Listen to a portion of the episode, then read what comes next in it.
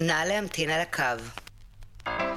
אתם מאזינים ומאזינות ל"איך אני יכול לעזור", הפודקאסט שחוקר את עולם השירות עם גל זלזניה. מיקומך בטוב, טוב, טוב, טוב, טוב. נא להמתין בבקשה.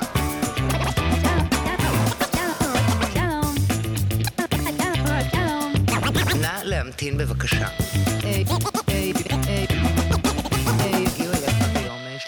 בין השעות 9 ל-12. שלום, אתם מאזינים לאיך אני יכול לעזור. אגב, ידעתם שיש עדיין מאזינים ומאזינות שלא עשו subscribe לפודקאסט והמליצו לחברים וחברות להאזין? זו הדרך הטובה ביותר להגדיל את קהל המאזינים ולדאוג שנוכל להמשיך להוציא תוכן איכותי. בכל מקרה, אני גל זלזניאק והיום אנחנו מארחים את דניאל בוצר. עד לפני שנתיים שחקן ואיש תיאטרון פעיל, והיום בעיקר מנכ"ל הבימה שליחויות, חברה שהוקמה בחסות משבר הקורונה. נשמע ממנו את סיפור ההקמה היוצא דופן, איך הפך ניסיון נואש להתפרנס לסוג של מיזם חברתי אך מאוד רווחי, וננסה להבין בעזרתו איך שחקנים מנצלים את כישרון הבמה שלהם כדי לתת שירות טוב יותר. כמובן, שאם למדתם ואפילו נהניתם להקשיב, אל תשכחו לעשות subscribe ולהמליץ לחברים וחברות. אנחנו נמצאים בכל הפלטפורמות הרלוונטיות. בואו נתחיל. שלום לדניאל בוצר או בוצר? בוצר, בוצר. אה, קוראים לך בוצר הרבה פעמים? זה השם שלי. זה השם שלך? בוצר.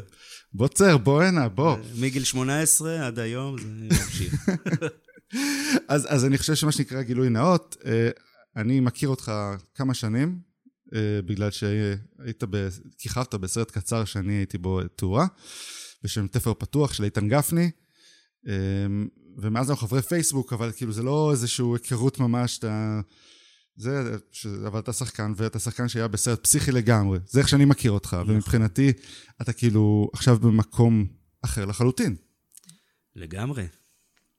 כן. בוא נדבר על זה, כאילו, אז אתה בעצם היית שחקן, אתה עדיין שחקן, במאי, ואז יום אחד אה, בום קורונה, נכון? הגיעה הקורונה, אני גם אה, נשוי לשחקנית, קשוח. קשוח, אבל עם זאת, אה, היא היחידה שמצליחה להבין אותי ואת השיגעונות שלי. אה, ופתאום מצאנו את עצמנו יום אחד במרץ, אה, שהגיעו ההנחיות הראשונות של הקורונה, מובטלים. כל העבודה שלנו נעלמה ביום אחד. וזה גם מרץ, זה פורים, זה חודש שהוא מאוד מאוד חזק, זה חודש שאני יכול לעשות בו משכורת של חודשיים או שלושה, תלוי אה, כמה אני דוחף את עצמי לקצה. ואז פתאום לא היה כלום. אה, אני גם מרצה בסמינר הקיבוצים, ואשתי גם הייתה מלמדת אה, בבית ספר יסודי. גם את זה הפסיקו כמה ימים אחרי זה, פתאום לא היה אקדמיה, לא היה לימודים, ואתה נמצא באיזשהו אה, אה, חוסר משמעות קיומית. אתה קם בבוקר, אין לך שום דבר בדף המשימות שלך, ויותר קשוח מזה, גם הבנות שלך נמצאות איתך בבית, ואתה אתה מרגיש שאתה נחנק. אה, וגם נכנסתי לתוך הקורונה עם מינוס, בכל זאת אה, זוג שחקנים, אנחנו לא מחזיקים רזרבות אה, בשום מקום. והתחלתי נורא נורא להילחץ. מעבר לזה שהמקצוע שלי פתאום לא היה קיים ברגע, גם התחלתי להרגיש את החבל הכלכלי מתהדק ומתהדק לי מסביב לצוואר. זאת הייתה איזושהי מציאות חדשה. כי... אתה גם עצמאי, נכון? זאת אומרת, כשחקן. אתה חושב שאתה שחקן בעצם של אה, תיאטרון. לא, אני שחקן אה, עצמאי. אז זה אומר שגם אין, אין כאילו... אין לי שום הבטחת הכנסה. לא, מגבי, לא מגיע לי לקבל אבטלה. שום דבר. למרות שאיגוד השחקנים פתר את זה בהמשך, ושחקנים כן יכלו לקבל אה, אבטלה, לפחות כאלה ששיחקו באופן סדיר באיזשהו תיאטרון.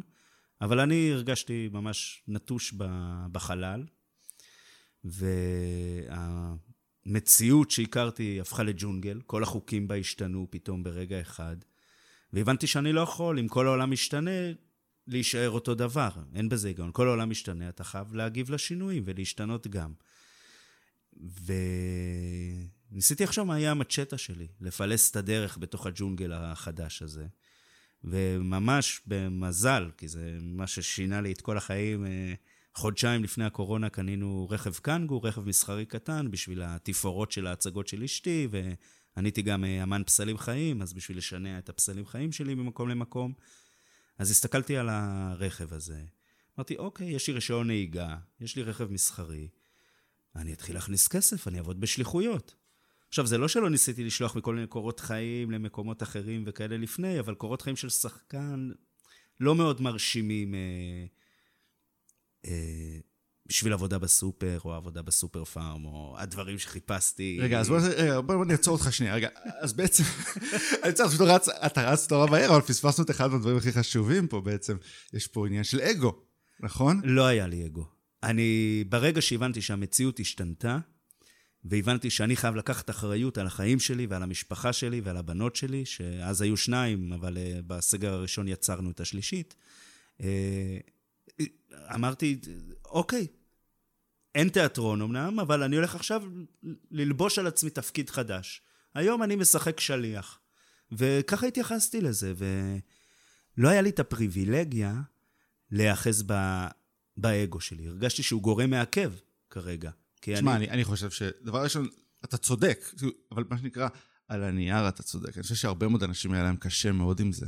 הרבה אנשים שאיבדו את העבודה שלהם, וזה לא רק שחקנים שאתה יודע, גם, סליחה שאני אומר, זה קצת ידועים באגו שלהם, זה חלק, mm-hmm. מה, חלק מהתפקיד, אתה חייב כן. את זה. אה, אבל אתה יודע, גם אנשים שעשו דברים אחרים ואיבדו את העבודה שלהם, אז לעשות דברים כאלה היה להם מאוד קשה. תראה, זה מצב הישרדותי. אז uh, במצב הישרדותי, קשה יש רק בלחם, מה שנקרא. אני, אני באמת, אני הייתי, הייתי בחרדה והייתי במצוקה, ולא...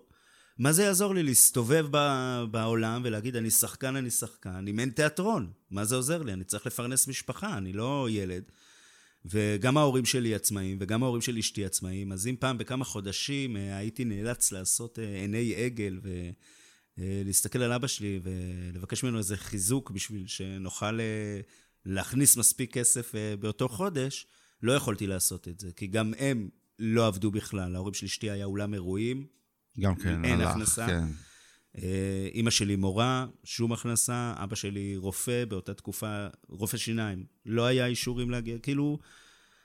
לא, לא יכולתי אפילו להפיל עליהם את האחריות של להצטרך לדאוג לי ולמשפחה שלי באותה תקופה. אז מבחינתי לא היה ברירה. אני חיפשתי עבודה בכל מה שיכולתי, ומבחינתי האוטו שלי ולעבוד בשליחויות זה הדבר הראשון הכי זמין, שיכניס לי כסף הכי מהר לכיס. אז לאיפה הלכת בעצם להיות שליח? אז הלכתי ל...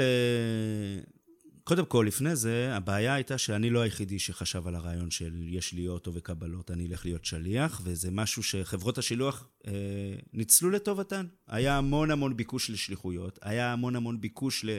של אנשים שרצו לעבוד כשליחים, וממש הורידו את המחירים ואת השכר לשליחים.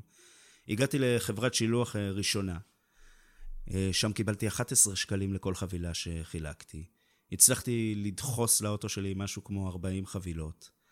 ואתה עובד מ-8 בבוקר עד 7-8 בערב, מחלק את החבילות האלה, יוצא עם אה, משהו כמו 440 שקל, זה, זה מה שזה יצא, ואתה מוריד מזה את הדלק ואת הארוחות שאתה צריך לאכול במהלך היום. ובכלל, אתה מחלק את זה ל... לטווח השעות שאתה עובד בו, אתה מרוויח פחות ממינימום בסופו של דבר.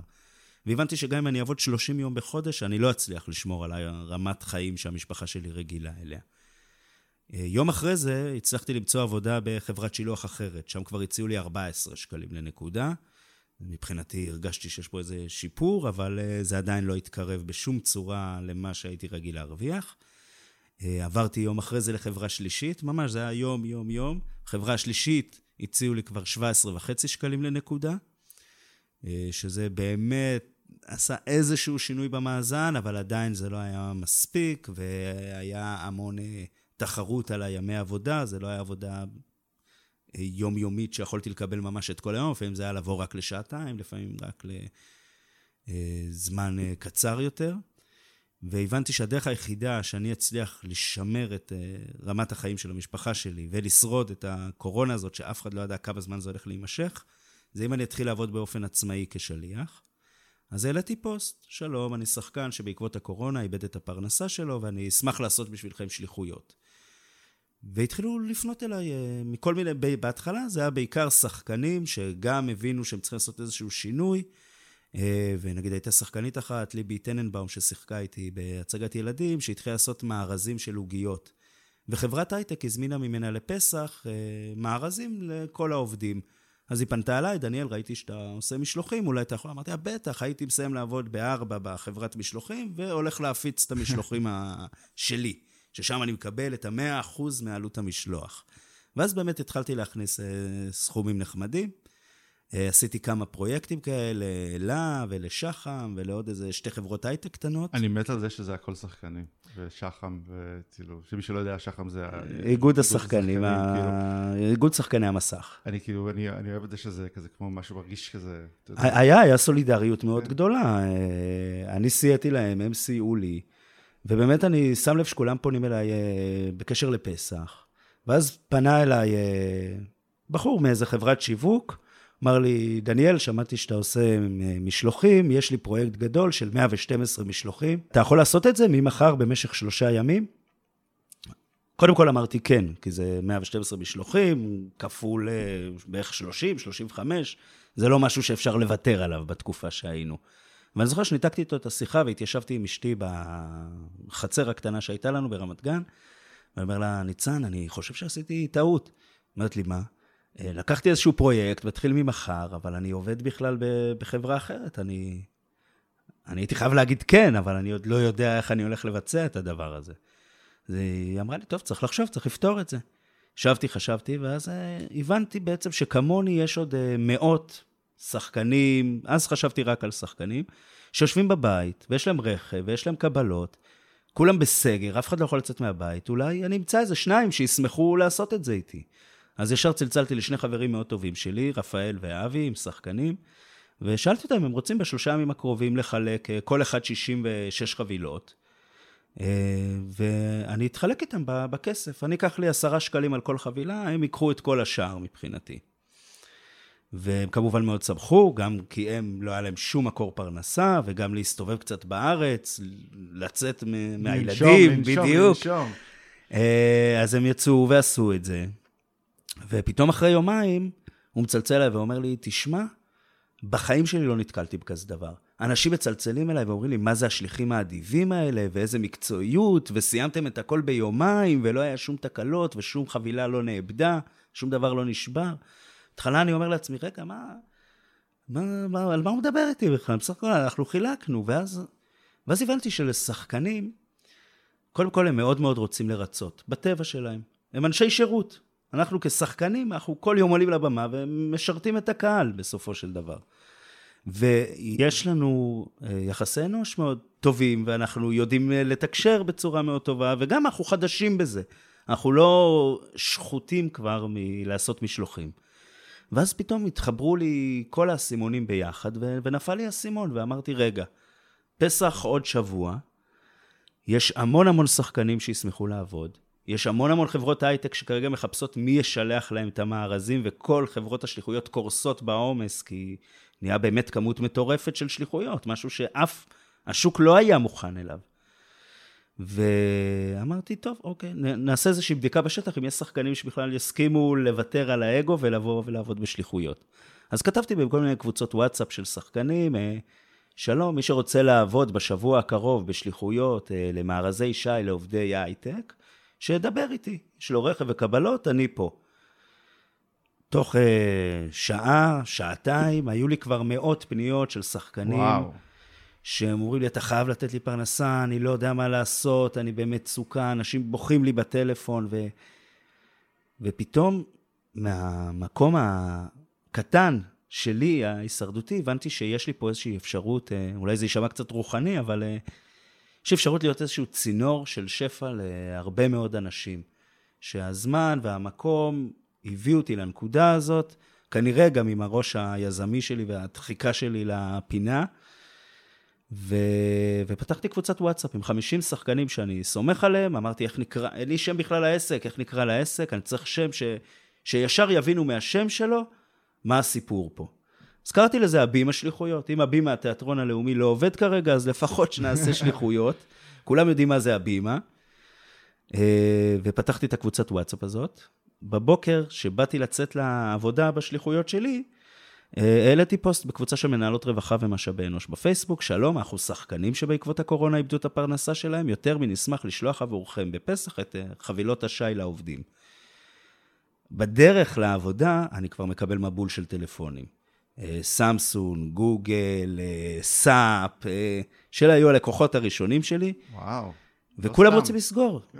סכומים מטורפים, כאילו אה, 200 חבילות, אה, 300 חבילות. זה כבר ו- לא העוגיות הקטנות. זה כבר לא העוגיות הקטנות, זה לוגיסטיקה מורכבת, ואני כמובן להכל אומר כן, זה סכומים כאילו, גם אני בתור ברור, שחקן ברור. לא רגיל להתעסק עם מחזורים כאלה בכלל.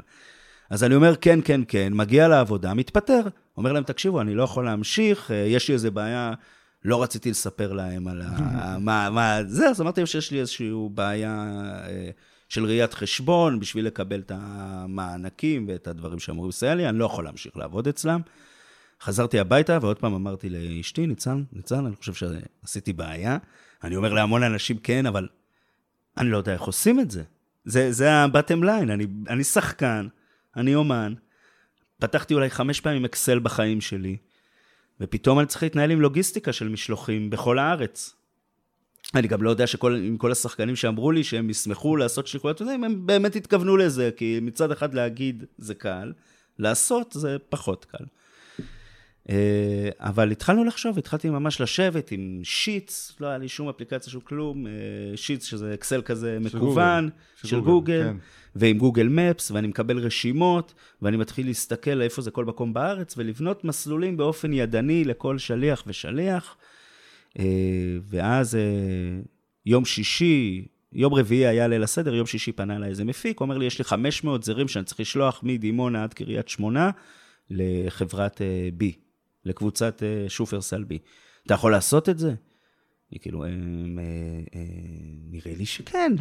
אומר לי, לא, לא נראה לי, זה לקוח חשוב, אני חייב וזה. אמרתי, "טוב, אני, אני, כן, כן, אני, אני יכול לעשות את זה. כן.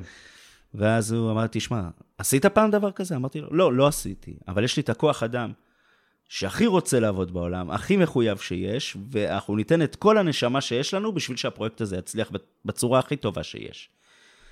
אז uh, הוא הסכים, הלך על זה, נפל לי הלב לתחתונים שהוא הסכים, לא חשבתי שהוא יסכים, זה היה ממש כמו לקפוץ בנג'י.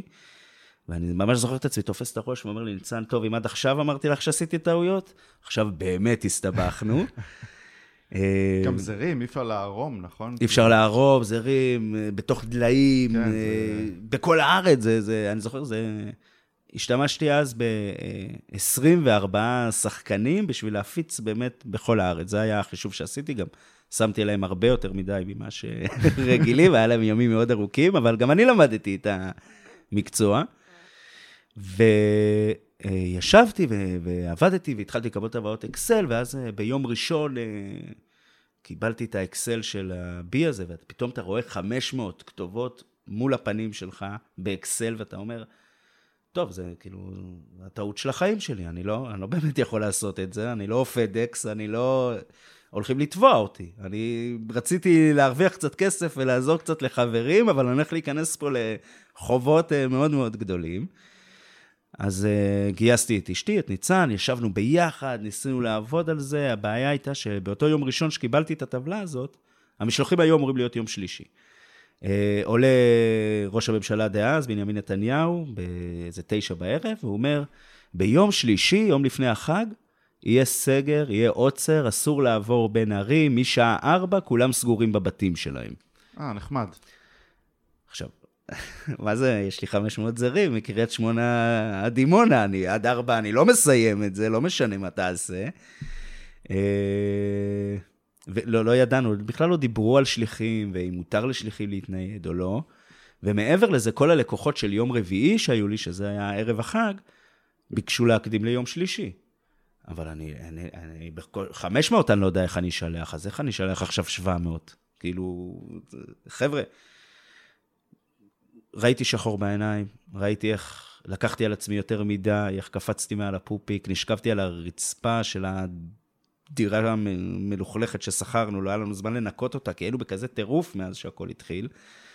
ו- והמזל שלי שניצן אה, חיזקה אותי, אמרה לי, יהיה בסדר, אנחנו עושים משהו טוב, אז חייב לצאת מזה טוב, אסור לנו להישבר, אנחנו חייבים לדחוף קדימה.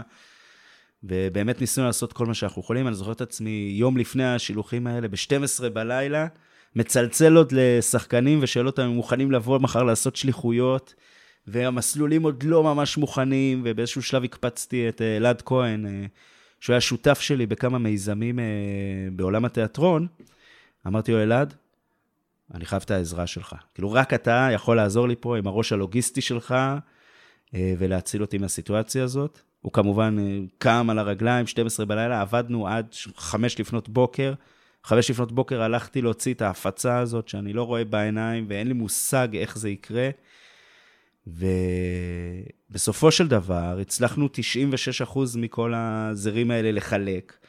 אה, הקמנו איזשהו חמ"ל ביחד עם הלקוחה, כל מי שאנחנו לא מצליחים להשיג, היא עוזרת לנו. אה, היה יום מטורף, סיימנו אותו ב-10 וחצי בלילה. וואו. אה, ומבחינתי, זהו, עשיתי את החלטורה שלי, זה היה שבוע לפני פסח, שלחנו בכל השבוע הזה 1,250 משלוחים, הבימה שליחויות קמה, מתפקדת, כתבתי פוסט תודה לכל החברות שגילו סולידריות ורצו לעזור, הלכתי לישון. ואיך, אגב, איך השחקנים לקחו את זה, כאילו, את העבודה הזאת? תראה, נגיד רפאל ואבי עד היום עובדים אצלי. אה, אני חושב שבהתחלה היינו אני והם ועוד איזה שניים, שלושה, אולי הסתכלו עלינו קצת כמשוגעים. אבל ברגע שהצטרף עוד אחד, ועוד אחד, ועוד אחד שהוא טיפה יותר מוכר, שאנשים כאילו מעריכים אותו, יותר מאותנו, אז uh, השיגעון הזה פתאום הפך להיות אלטרנטיבה מאוד מאוד... Uh... אבל הם כאילו מסיימים את היום העבודה המטורף הזה. אוקיי, את היום שלישי השחור. כן, ככה אני גם קורא לו בהרצאה שלי, יום שלישי השחור. יום שלישי השחור. וכאילו, הם בטח כאילו, יש להם מה להגיד, כאילו, וואי, מה עבר עליי עכשיו? אני בחיים לא עושה את זה יותר, אני ממשיך לעשות את זה. היו, תראה, זה היה יום מאוד קשה ומאוד אה, מבולבל, והיו אנשים שנשברו שם. כולם גילו המון המון סולידריות והמון המון הערכה, כי אני בעצם נתתי, באותו יום זה היה משהו כמו 28 או 29 שליחים שעבדו, וכולם התפרנסו מאוד מאוד אה, יפה יחסית לשליחויות באותו יום. אז uh, אני חושב שגם האחדות, וגם שהיינו כולם בקבוצת וואטסאפ, ואתה רואה שלא רק לך קשה, לעוד קשה, אז uh, יש אנשים שיצאו מתוסכלים מהיום הזה. יש המון, הרוב לא נשארו מתוסכלים, הרוב המשיכו לעבוד גם אחרי זה, שתכף אני אספר איך כל הדבר הזה קרה. אה, אבל זה היה שינוי... אה, אני חושב שזה היום, בגלל ש... קודם כל, אני, אני זוכר את עצמי ב-6 בבוקר ברחבה של סינמה סיטי גלילות. זה היה המקום שבחרתי שהמשאית תבוא עם כל הזרים, ושם אני אפגוש את כל השחקנים. והמשאית התעכבה, היה איזו תאונה על אה, כביש 2. כמובן. כמובן, הכל חייב לי, כן. אה, לא ללכת כמו שאני מתכנן. זה עוד מעט בהפקות גם כן, אנחנו רגילים לזה, זה כן. לא חדש. אז אני מצאתי את עצמי נמצא שם, עומד, מסביבי מעגל של 24 אה, רכבים, ו- ונהיה קליקה כזה, hey, מה המצב, מה קורה, מה זה, והיה איזושהי אחדות מאוד גדולה, ושכולם חוו את הביחדנס הזה. ואז הגיעה המשאית, ואני זורק, לא, קח 30, אה, תיסע לקריית שמונה, קח 20, סע לדימונה, קח אתה, קח אתה, איזה שעתיים. אני רק מפיץ את האנשים לצאת לדרך. אז הייתה איזו סולידריות והבנה ש... שאנחנו באמת עושים משהו גדול, משהו שהוא שונה. אני, אני מאמין שעל הסיפור הזה ידברו... אה, עוד הרבה שנים קדימה, שיהיה לנו את היכולת להסתכל בראייה לאחור, בפרספקטיבה על הקורונה, ואיזה דברים היא עשתה, אה, ושיתחילו לחקור את התהליכים שעברו בתוכה, זה, זה שיש קבוצה של שחקנים שהקימה חברת שליחויות אה, מוצלחת, כאלטרנטיבה לעבודה שלהם כאמנים, בעיניי זה סיפור שהוא הרבה יותר גדול ממני גם. אני, אני משחק בו איזשהו תפקיד, אבל... אני חושב שזה זה, זה טירוף. כאילו, זה בלתי נתפס. אף אחד מהם, חודש לפני זה, לא חלם שהוא יעבוד בשליחויות. כן, זה מטורף, אין, אין בכלל שאלה לגבי זה. אז רגע, אז אנחנו עכשיו, אה, הלכת לישון. היה הלכתי לישון, כן. כתבתי איזה פוסט לפני שהלכתי לישון. תודה לחברות שתמכו, לשחקנים שהגיעו, לעבודה הטובה שעשינו, היה באמת פוסט מאוד מאוד רגשני. אני קם בבוקר, כי קרסתי, כאילו, כתבתי אותו, הלכתי לישון. אה, פתאום אלפי לייקים, מאות של שיתופים, תגובות, אה, וטלפונים לא מפסיקים לצלצל. ואני אומר, מה רוצים ממני? מה הם רוצים ממני? פסח נגמר. אני חשבתי ששם אני סוגר את ה... מסיים את הספר של הבימה שליחויות, אבל לא, לא חשבתי ששבועיים אחרי זה זה יום העצמאות, ועשינו כזה רושם טוב, שכתבו עלינו המון המלצות בחברו, בקבוצות פנימיות של מנהלות רווחה ומשאבי אנוש, וכולם רוצים כבר לשריין אותנו ליום העצמאות. אז החלט, הבנו שאנחנו חייבים לקחת את עצמנו בידיים, ואנחנו לא יכולים יותר לעבוד כמו פלנגות. ורכשנו אפליקציה, והתחלנו לחלק את המבנה שלנו למבנים, ולגייס עובדים כמו שצריך, לא, היי, אתה יכול, לא זה, ממש עובדים אה, מסודרים, ופתאום יש לי מחלקת כספים, ומחלקת לוגיסטיקה, ואדמיניסטרציה, ואני כל יום נמצא במומים עם אה, באמת החברות הכי גדולות במשק, שאני, אין לי מושג בשפה הזאת, בעולם הזה. אני בא מעולם שה... האפשרויות לשיח אינטימי הן נדרשות. זה לא שהן אה, מתאפשרות, הן נדרשות. ופה אתה צריך לשמור על אה, סוג אחר של תקשורת, אה, תקשורת פחות רגשית, תקשורת יותר באמת עסקית ו- ומובנית, וחוזים, וביטוחים, והצעות מחיר. אז הייתי צריך גם להתאמן על זה המון, וגם פתאום על אנשים שלפני חודש חלמתי לשחק איתם על הבמה, פתאום הם עובדים תחתיי, ולהתנהל גם מולם, על לפעמים איחורים או התנהגויות לא טובות. זה... הייתי צריך ללמוד תוך כדי תנועה את התפקיד הזה. אה, ו... ולקחנו את זה בשני ידיים, ובאמת רכשנו אפליקציה, אה, הוצאנו לוגו, אה, התייצבנו, לקחנו עורך דין, פתחנו שותפות, עשינו חוזים כמו שצריך והכול. ואם בפסח שילחנו 1,250 מארזים, ביום העצמאות כבר שלחנו 3,300 מארזים, שזה גם היה הצלחה מאוד גדולה.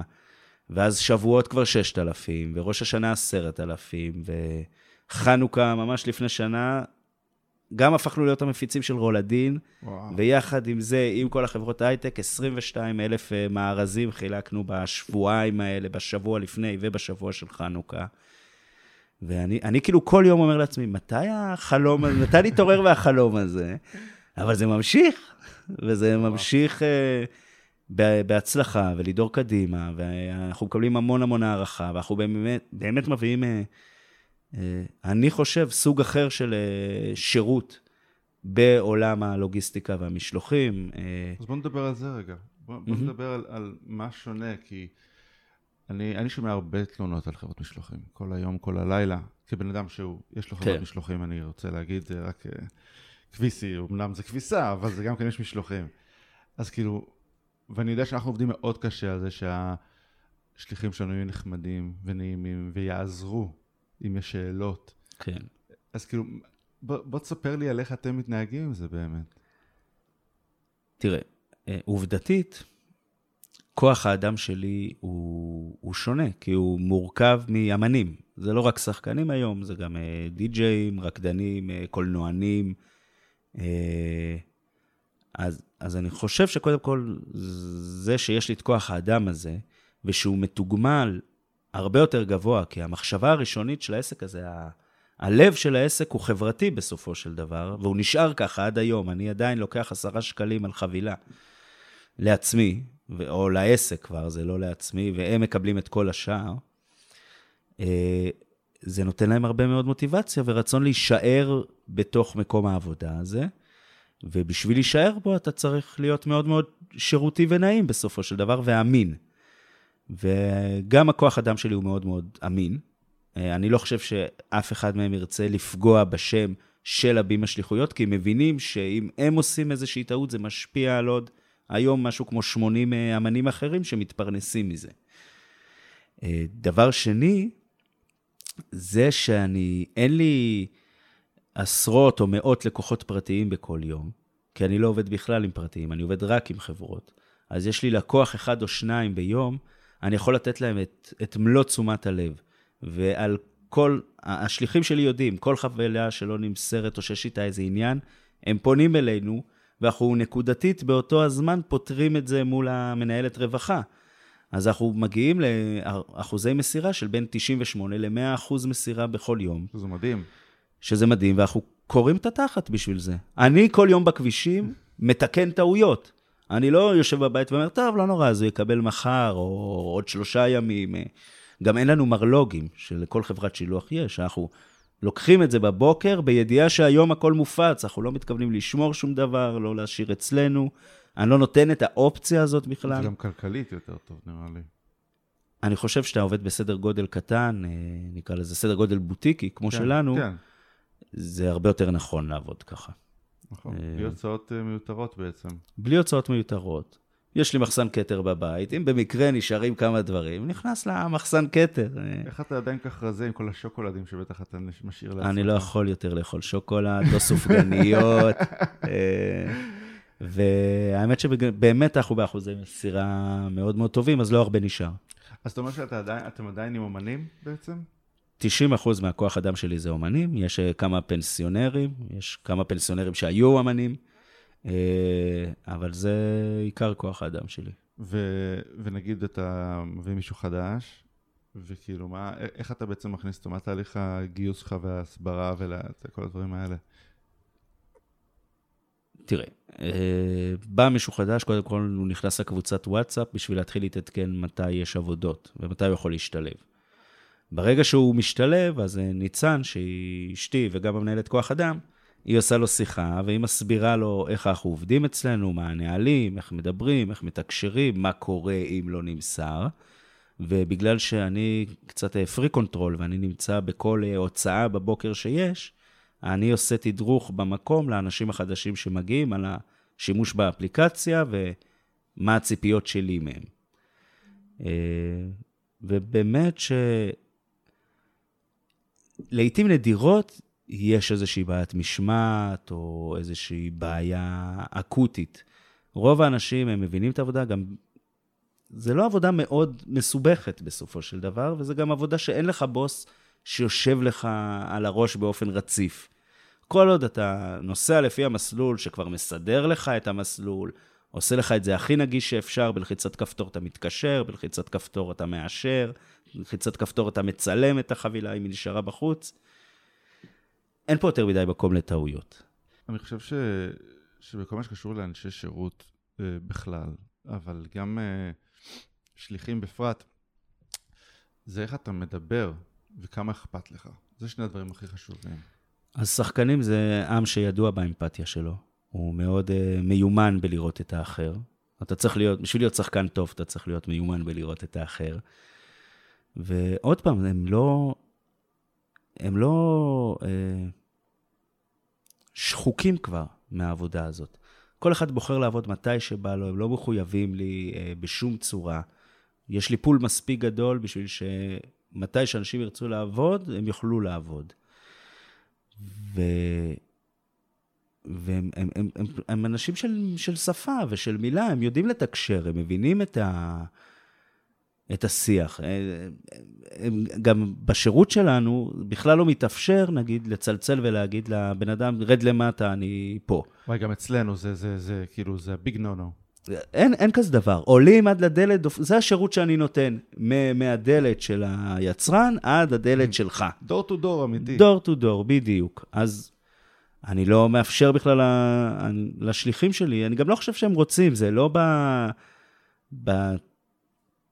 בתרבות שלהם אה, לעשות כזה דבר של להוריד את האנשים קדימה, ושזה קרה, אין מה לעשות, אף אחד לא חף מטעויות. אז הבן אדם קיבל הבהרה שזה לא צורת העבודה, ואם הוא לא הפנים את זה, כי אני יודע הכל, אה, אני מקבל דיווחים מהמנהלת רווחה שמקבלת 100 עובדים, אז הוא לא ימשיך לעבוד, אבל אנשים מאוד רוצים לשמור על העבודה הזאת. היא... להרבה מהשחקנים, העבודה בהבימה השליחויות מכניסה יותר מאשר העבודה המשחקית שלהם בסופו של דבר. שזו אמירה עצובה. זו אמירה עצובה מאוד. נכון, אבל זה... אדם שגם היה מעורב בתעשייה הזאת, אני, אני תמיד אמרתי שכולנו, כל האנשים בקולנוע, אתה יודע, כל האנשים מאחורי הקלעים עובדים מאוד קשה, פיזית ו- ושעות, אבל uh, שחקנים תמיד הרגשתי שהם אפילו כשהם הרבה פעמים פשוט יושבים ומחכים, אתה יודע, מה שנקרא ב trailer, לא שיש כל trailers, אבל trailer, הם עדיין הם אלה שכל פעם באים ונותנים את, ה, את הלב שלהם בכל take עוד פעם ועוד פעם, ואני אף פעם לא הבנתי איך הם עושים את זה. אז כאילו, אני הכי מעריך שחקנים, רק שתדע. אבל כאילו, קרה כאילו שקורה שהם מזהים אותם? כן. היו אצלי גם אנשים אה, יחסית אה, מוכרים, אז בטח, יש גם הרבה שחקנים שלי מופיעים בפרסומות ומופיעים, אז זה, זה קורה, כן. אה, חשבתי שאתה שחקן בפרסומת, לא הבנתי שאתה באמת, כאילו. תשמע, יש... אה, אני מודה שהיום העוצמה של זה קצת ירדה, אבל כל השנה הראשונה של הקורונה הייתה סולידריות כל כך גדולה וכזה רצון לתמוך באמנים, שהשליחים שלפעמים היו מקבלים טיפים יותר מהתשלום שלהם ביום עבודה. וואלה. טיפים של 500 שקל, וואי, של 200 וואי, שקל, וואי. אנשים אה, שנורא מתרגשים, אנשים... השם שלנו יצא החוצה, אז אנשים שהם ראו שליח של הבימה שליחויות עם החולצה וזה, הם היו מתרגשים ושואלים אותו, מה, איפה אתה משחק, מה אתה עושה, ו... והייתה גם סולידריות שירדה מהרמה של המנהלות רווחה או ההנהלות של החברות עד לרמה של העובדים. אה, בגלל זה גם בסופו של דבר התחלתי להרצות, והחברות האלה התחילו להזמין אותי להרצות על אה, להפוך אה, משבר להזדמנות וגמישות מחשבתית, בשביל לחבר עוד יותר את העובדים אלינו, להבימה השליחויות. והיחסים שנוצרו לי עם מנהלות, הרבה ממנהלות הרווחה, הם יחסי ידידות וקולגיאליות שאני לא יודע כמה פעמים חברות לוגיסטיות הצליחו לייצר כזה קשר עם מנהלות הרווחה. זה מאוד חשוב, בעיקר ב-B2B. ב-B2B היחסים האישיים הם 90 אחוז. לגמרי. אני, אני חושב שבכלל, יחסים אישיים הם פורטה מאוד גדול. ו... כן, אבל אתה יודע, ב-B2C, אתה יודע איך זה, אתה פעם אחת נחמד וזה נגמר. נכון. כאילו, אתה יודע, זה לא ה- היחסים לטווח ארוך, לא באמת. נכון. אמ, אתה עדיין משחק? אני עדיין משחק. אה, אני משחק בהצגה שקוראים לה הבמאי העוזרת וזאת עם הפלפל, של רואים עליח רשף בצוותא. זו הצגה היחידה שבגלל אני מאוד מאוד אוהב את התפקיד שלי שם, ואת האנשים שמשחקים איתי השארתי. שאר ההצגות עזבתי, אה, לא כי אני לא מעוניין יותר בלשחק או כאלה, אלא פשוט כי יש מכונה מאוד גדולה שאני צריך אה, לתפעל באופן יומיומי. ואם אני מסתכל על עצמי כבן אדם אה, אחראי שדואג למשפחה שלו ולעוד אה, קרוב ל-80 אמנים, אני צריך אולי לשים את ההגשמה העצמית או את הגחמות הקטנות שלי כרגע בצד. זה בסדר, אני לא מצטער על זה. אה, ואני עדיין פעיל בעולם התיאטרון. מחזה שלי עלה ש... שבוע שעבר, שכתבתי, פנקס הקטן, שדליה שימקו ביימה, עם האנסמבל שלה, אנסמבל אספמיה. והעליתי מחזה עם הבוגרים הטריים של ניסן נתיב תל אביב, עשינו מין פרויקט מחזאים, שזה יזמות שלי בעולם התיאטרון. אה, אז עשינו להם פרויקט מחזאים כזה אצלם, שאיתו הם יצאו החוצה לעולם אחרי השלוש שנים של הלימודים, ואני מרצה, שמבחינתי ההרצאות אה, זה במה מעולה להצגת יחיד, שבסופו של דבר בהרצאה אני גם מספר את הסיפור הזה של הבימה שליחויות, ואיך אני פעלתי ואיך המיומנויות שלי כשחקן עזרו לי אה, לצלוח דרך בתוך העולם העסקי הזה, ושם אני גם מרגיש את אותן תחושות אה, כמו שאני על הבמה. ואתה מקדש התרחבות, או שכאילו אתה חושב שזה ה- זה שלך? קיבלתי הצעות להתרחבות. קיבלתי גם אה, הצעות אה, לרכוש אה, את הבימה. כן תהיה התרחבות, אני צריך לבחור נכון איך ומתי.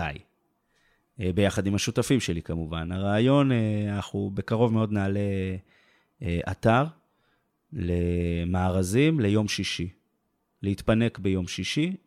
אנחנו מכירים את כל הספקים כמעט שיש עכשיו, אז בחרנו באמת את החמישה, שישה מארזים הטובים ביותר שאנחנו הכי אוהבים, ואנחנו נותנים את האפשרות לאנשים פרטיים להזמין אותם רק ביום שישי, וזה גם אה, ספקים שאין להם משלוחים בדרך כלל מחוץ לתל אביב. אז אנחנו כולם מקבלים פה שירות. אני תמיד מחפש את הווין ווין ווין. איך אה, הלקוח מרוויח, איך העובד מרוויח ואיך אני מרוויח. אם הוא מרוצה והוא מרוצה, גם אני יכול להיות מרוצה. אז פה אפילו אני חושב שיש ווין נוסף, שזה גם היצרן, שאני מאפשר לו להגיע לכל מקום בארץ, ולא רק לתל אביב או לגוש דן. אה, ואני מסתובב היום בעולם עם תחושת מסוגלות מאוד מאוד גדולה. מה שלא היה לי לפני הקורונה, כי הייתי בתוך כלוב זהב שקוראים לו עולם התיאטרון, והרגשתי שהיכולות שלי מתאימות רק לעולם הזה, ופתאום כשיצאתי מהעולם הזה, הבנתי שהמיומנויות שלי יכ... יכולות הרבה יותר לבלוט שאני אה, יוצא דווקא מעולם התיאטרון, כי שם אני כמו כולם, ופה אני שונה. אה, ואני שואל את עצמי, מה עוד יש לחיים להציע לי? לאן עוד אני יכול להתפתח? איזה עוד כיוונים אה, אני יכול למצוא בהם את הוואקום הזה, כמו שמצאתי עם הבימה שליחויות?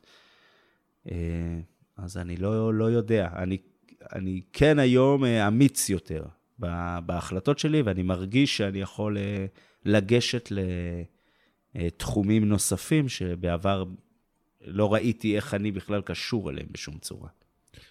מה אתה חושב שאנשים שלא עובדים עם שחקנים יכולים ללמוד מהשיטה שלך ומהשחקנים, כדי בעצם אה, לשפר את השירות בכלל בארץ? אוקיי, תראה, אה, כנותני שירות, בסופו של דבר, אה, זה אני גם לוקח מהמקום שלי כמרצה למיומנויות תקשורת. אה, כנותני שירות בסופו של דבר, אם אתה מבין שהבן אדם שמולך, הוא לא פועל מולך באופן אישי, אלא באופן מקצועי, אז הרבה יותר קל לך לא להיכנס למקומות הרגשיים אצלך, ובאמת לחשוב איך אני יכול לסייע לו להרגיש יותר טוב. בסופו של דבר, כנותן שירות, אתה רוצה שמקבל השירות ירגיש שהוא קיבל את המקסימום. גם אם זה לא התשובה שהוא רצה לקבל, וגם אם זה לא סוג השירות שהוא רצה לקבל, כל עוד אתה עושה את המקסימום ונותן לו את התחושה שאתה עושה את הכי טוב שאתה יכול בשבילו, במסגרת שאתה מוגבל לה, אז אני חושב שמבחינתי זה שירות טוב בסופו של דבר. וגם אה, כנותני שירות, פחות מעניין את מקבל השירות, איך עבר עליך היום, עם איזה תחושות אתה מסתובב, אם רבת עם אשתך, או אם אה, לא ישנת טוב בלילה. אז אה, אני חושב שעדיף למנוע את הדברים האלה מהבן אדם שמולך. אני אומר את זה כי גם בהתחלה אה, לשחקנים שלי, שהם אנשים, אנחנו אוהבים, אנחנו ורבליים, אנחנו אוהבים לשתף, אז זה היה קורה לפעמים. וגם אה, אני מרגיש את זה כמקבל שירות הרבה פעמים מול נותני שירות, אה, שאו שאין להם סבלנות, או שאין להם כוח, או שהם כבר אה, מותשים, בעיקר בנותני שירות, במקומות הקשוחים כן, מאוד כן. של השירותים הסלולריים, או הטלוויזיות, או אינטרנטים, שאתה כבר מרים את הטלפון, אתה יודע שהולכים לצעוק עליך, זה, זה יכול... אני מבין את זה, זה מאוד קשה נפשית, לשאת את כל ה... להיות חומת המגן של החברת על שאתה עובד תחתיה.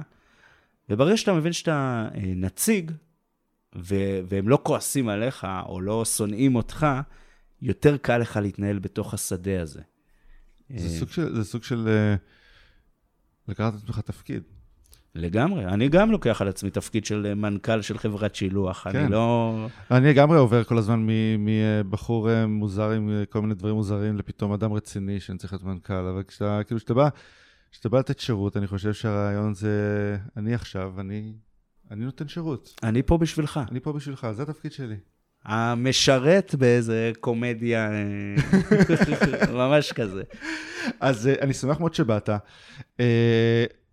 אנחנו אה, נשים לינקים להרצאות שלך ולהצגות, וכמובן להביע השליחויות, ואנחנו מאוד שמחים, כאילו, אני שמח, גם אלעזר, אבל גם, גם אני שמח ש...